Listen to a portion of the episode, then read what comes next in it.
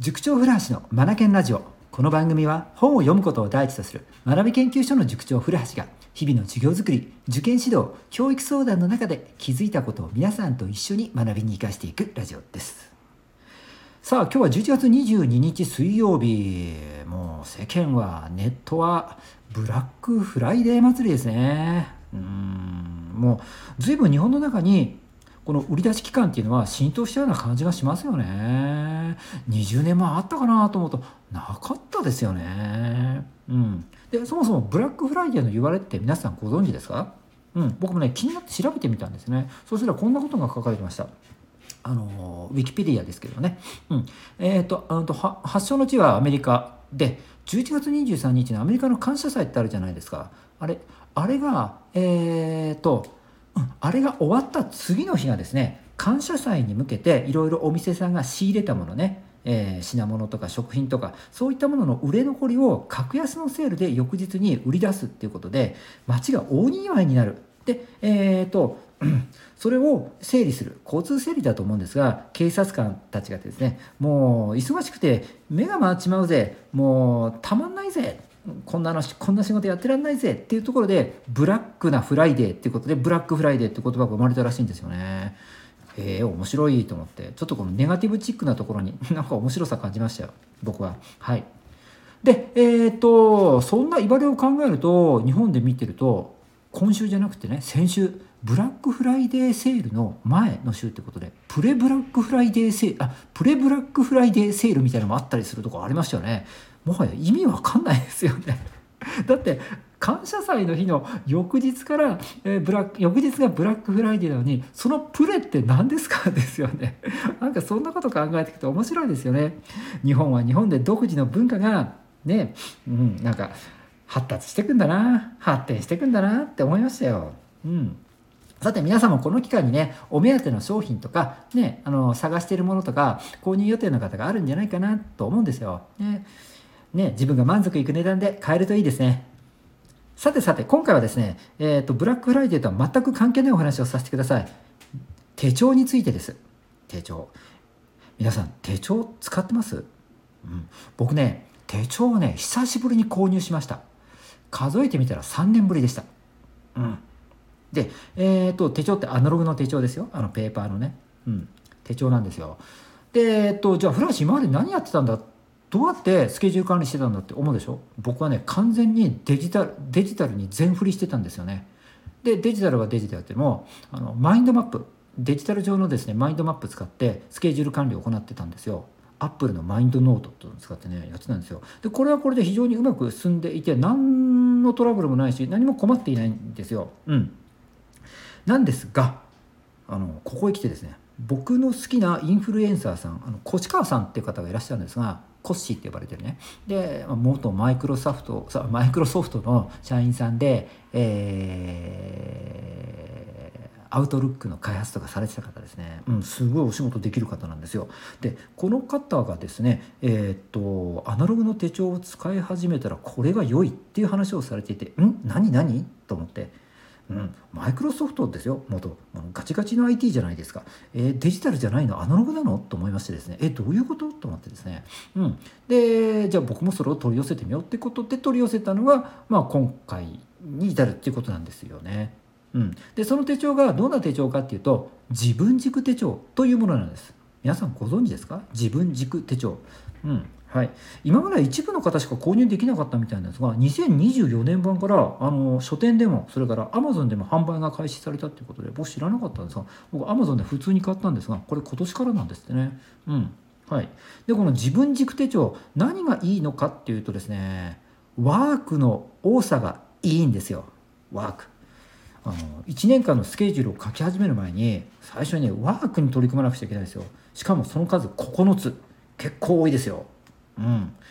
うん、つまりこの自分軸手帳を作られてる側から言わせるとですねうんと,、えーと、1年間何をやろうこれをやろうって、えーと、書き足していく前にまずは自分の生活の中からこれをやめようあれをやめよう not to do ですよね。これをまず作ろうと。なので自分の生活から引いていくものをまず書き出してみましょうっていうところが始めるんですよね。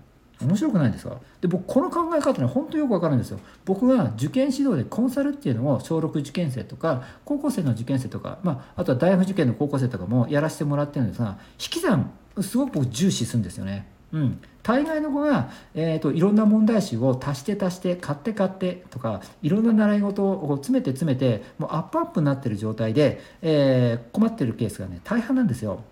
うん、でだから僕は引き算から入るんですね。これは本当に必要なんですか？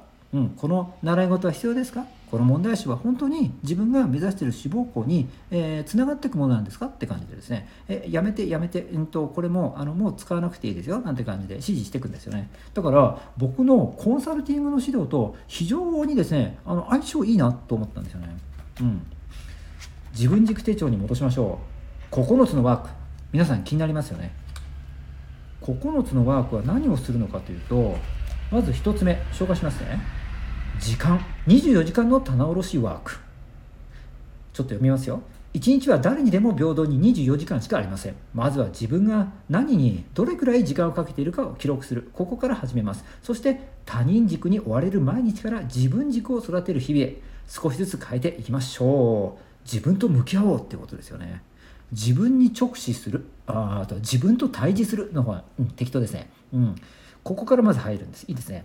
で次2つ目お金。お金の見える化ワーク。生きていくためにも自分のやりたいことを実現するためにもお金は必要です。確かに。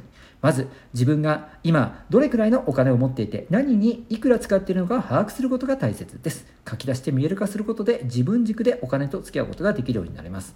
そうですよね。うん。お金ともお金とも向き合わなければならないですからね。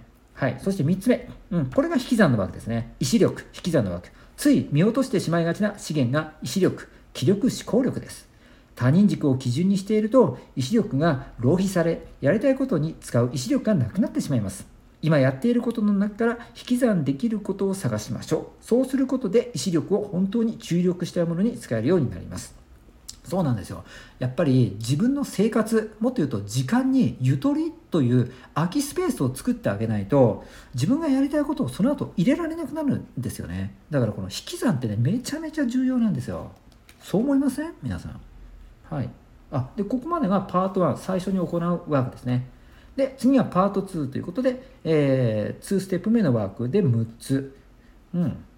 願望足し算のワーク。ここで足し算ですよ。やってみたいこと、行きたいところ、欲しいものなの。自分にプラスしたいものを100個書き出すワークです。書いていくうちにあなたの自分軸が見えてきます。なんかこれ読んでるだけでもワクワクしてきますよね。次。えっ、ー、と、1、2、3、4、5つ目。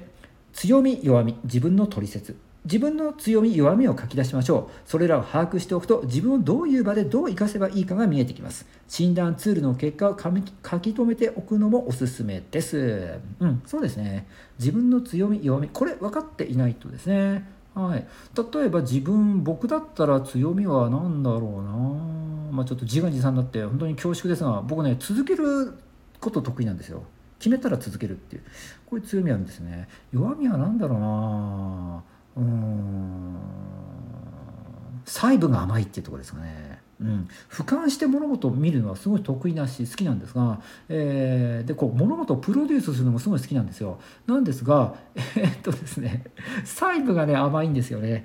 これ僕のね弱点なんです、うん、こういうのねあらかじめ書き出しておくと、うん、自分この後、えー、っと自分を成長させていくために自分が自分らしく生きるために何を取り組んでいったらいいのかあこれはやっていいこれはやってはいけないっていうのが見えてくるんでしょうね。リセットボタン。ご機嫌発掘リスト気分が落ち込むとマイナスの思考や感情に振り回されがち。そんな時のために気分をリセットしご機嫌になれる方法を書き留めた自分だけのリストを作りましょう。心のリセットボタンをいつでも押せる状態にしておくと心がグラグラせず自分の機嫌を自分で取れるようになります。これ絶対必要ですよね。気分が落ち込むことって人間誰かしらあるじゃないですか。うん。あの精神的にかなり大人びた方それから人間的にもできていらっしゃる方々でもやっぱり落ち込むって言いますもんね。ただこの戻りが早いって言いますもんねできてる方ってね。うん。そんな中で、戻るだけのリセットボタンになるようなものを自分の中に持っていくとうん生きやすくなるでしょうね。幸せ感謝のリスト。感謝と幸せには深い関係があると言われています。何に対して感謝の気持ちを持ったかを書き留めて記録しておくことであなたにとっての幸せが見えてきます。感謝大事ですね。感謝、感謝の気持ちって人間が発する波動の中で、あの最上位の一つにあるって言われてますもんね、うん、これを日常24時間の中でなるだけ発した方がいいんですよね。その方が豊かな生き方ができるってもいろんなふうに書かれてますし科学的にも証明されてるようですね、うん、これ大事ですね。感謝のリストこれめっちゃいいですね。次。能力スキル。行動を生む学びリスト本を読んだり講座講座を受けたりすることでセミナーですね。得られた気づきを記録するリストです。これいいですね。学びを行動に落とし込み日々に変化を起こしましょう。本を読んだりセミナー参加したり、うん、いろいろね、あのー、知識を得る場学習する場ってあるじゃないですか。でそれをねきちんと記録していくと。でこれねここすごいやってるんですか？この自分軸手口をこれをねアナロジー化するような、えー、っと項目というか表になってるんですよね。そうそうそうそう。その本を読んでみて自分の生活にどう落とし込んでいくか。ここまでねあの書くことになってるところ非常に優れてるなと思います。これアナロジーですよ。うん。これ書くだけでアナアナロジー力が身についていくでしょうね。で最後ワクワク私のホニャララリスト。出かけたい場所心に残った言葉読みたい本行きたい店など心がワクワクするものを書きましょう。あなたが何を大切にしているかを知る手がかりにもなります。これもいいですね。ワクワクしますね。うん。ワクワクリストだけに。はい。以上、えー、っとですね、駆け足でお伝えしましたが、9つのワークに取り組んでもらってから、こう手帳を始めていくんですよね。で、さらに面白いのは、やっぱこう内政を促すような作りになっていてですね、うん。はい。えー、っと、その月が終わったらですね、えー、っと、新しい月を迎える前に前回の月の振り返りそれからそれをもとに次の月の、えー、やりたいこと、えー、目標こういったものを書き出すものがねあのちゃんと作られてるんですよね。うん。はい、それから習慣化って成長していく上でとても重要じゃないですか。人間的にね。だからその習慣化リストっていうのも毎週毎週たっぷりあの枠方眼ですが用意されていてですね。これはね書き応えがあるんですよね。そうやって半年に1回上半期の振り返りありますね。大きいですね。こういうのも入ってたりとかですね。こう振り返り振り返り内省内省させる場がね非常に多いです。もっと面白いことはですねこれ買った方だけに、えーと、お伝えしているというものでえっ、ー、とですねあのこの自分軸手帳を作ってらっしゃる出版社がメルマガを発行していてその中に、うんとえー、自分軸手帳部というのがあってですね そこに登録をするとですねえっ、ー、とこの手帳をね一緒に書き込む時間ワクワクタイムっていうのが呼ばれてたかなみたいなものも作られていてうんとネット上だと思うんですけれども、うん、朝5時半だったっけなとかお昼とか夜の時間もありましたが、えーと、みんなで手帳を書く時間っていうのが用意されてるんですよねネット上でせーのと。はい、だから自分一人で書くじゃなくてみんなで一緒に書くっていう時間が用意されてるのでこれいいですよね。うん、うんはい、でみんながどんな手帳の使い方してるのかとか書き方してるのかっていうのもですねなんかシェアできるような手帳部自分軸手帳部っていうのを用意されてすごいね面白いんですよね。はい、だから内省させるだけではなくて手帳を書き続けられるようなギミックもねたくさん盛り込まれてるんですよすごい面白いんですよね。でこれ僕ねあの僕がやってるコンサルの仕事にね本当に合致していてやりたいことがここにねほぼほぼ含まれてるんですよ。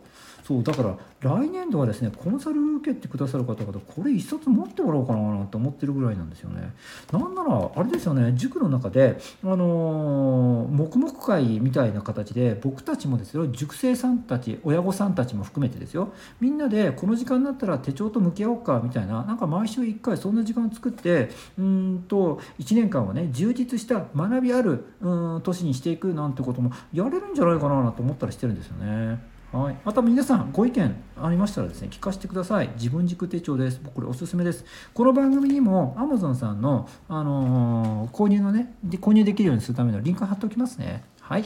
今日も最後までお聴きいただきありがとうございました。 Read more, learn more, change the globe。素敵な一冊を。